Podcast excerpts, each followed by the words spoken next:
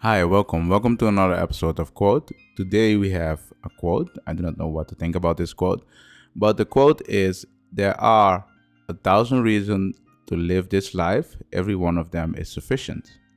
Marlenia Robinson. Sorry for pronouncing your name wrong.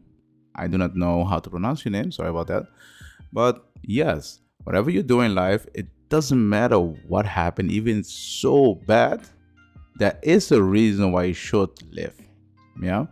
Don't think about something crazy or whatever because you will may think something is negative right now, but in the future there will be something that can change your life or make a big difference for you.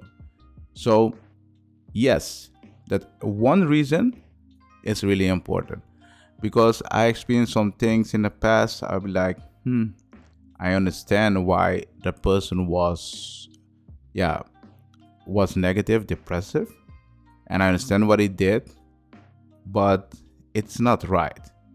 So, yeah, when I look at this quote, I do not know what to think about it.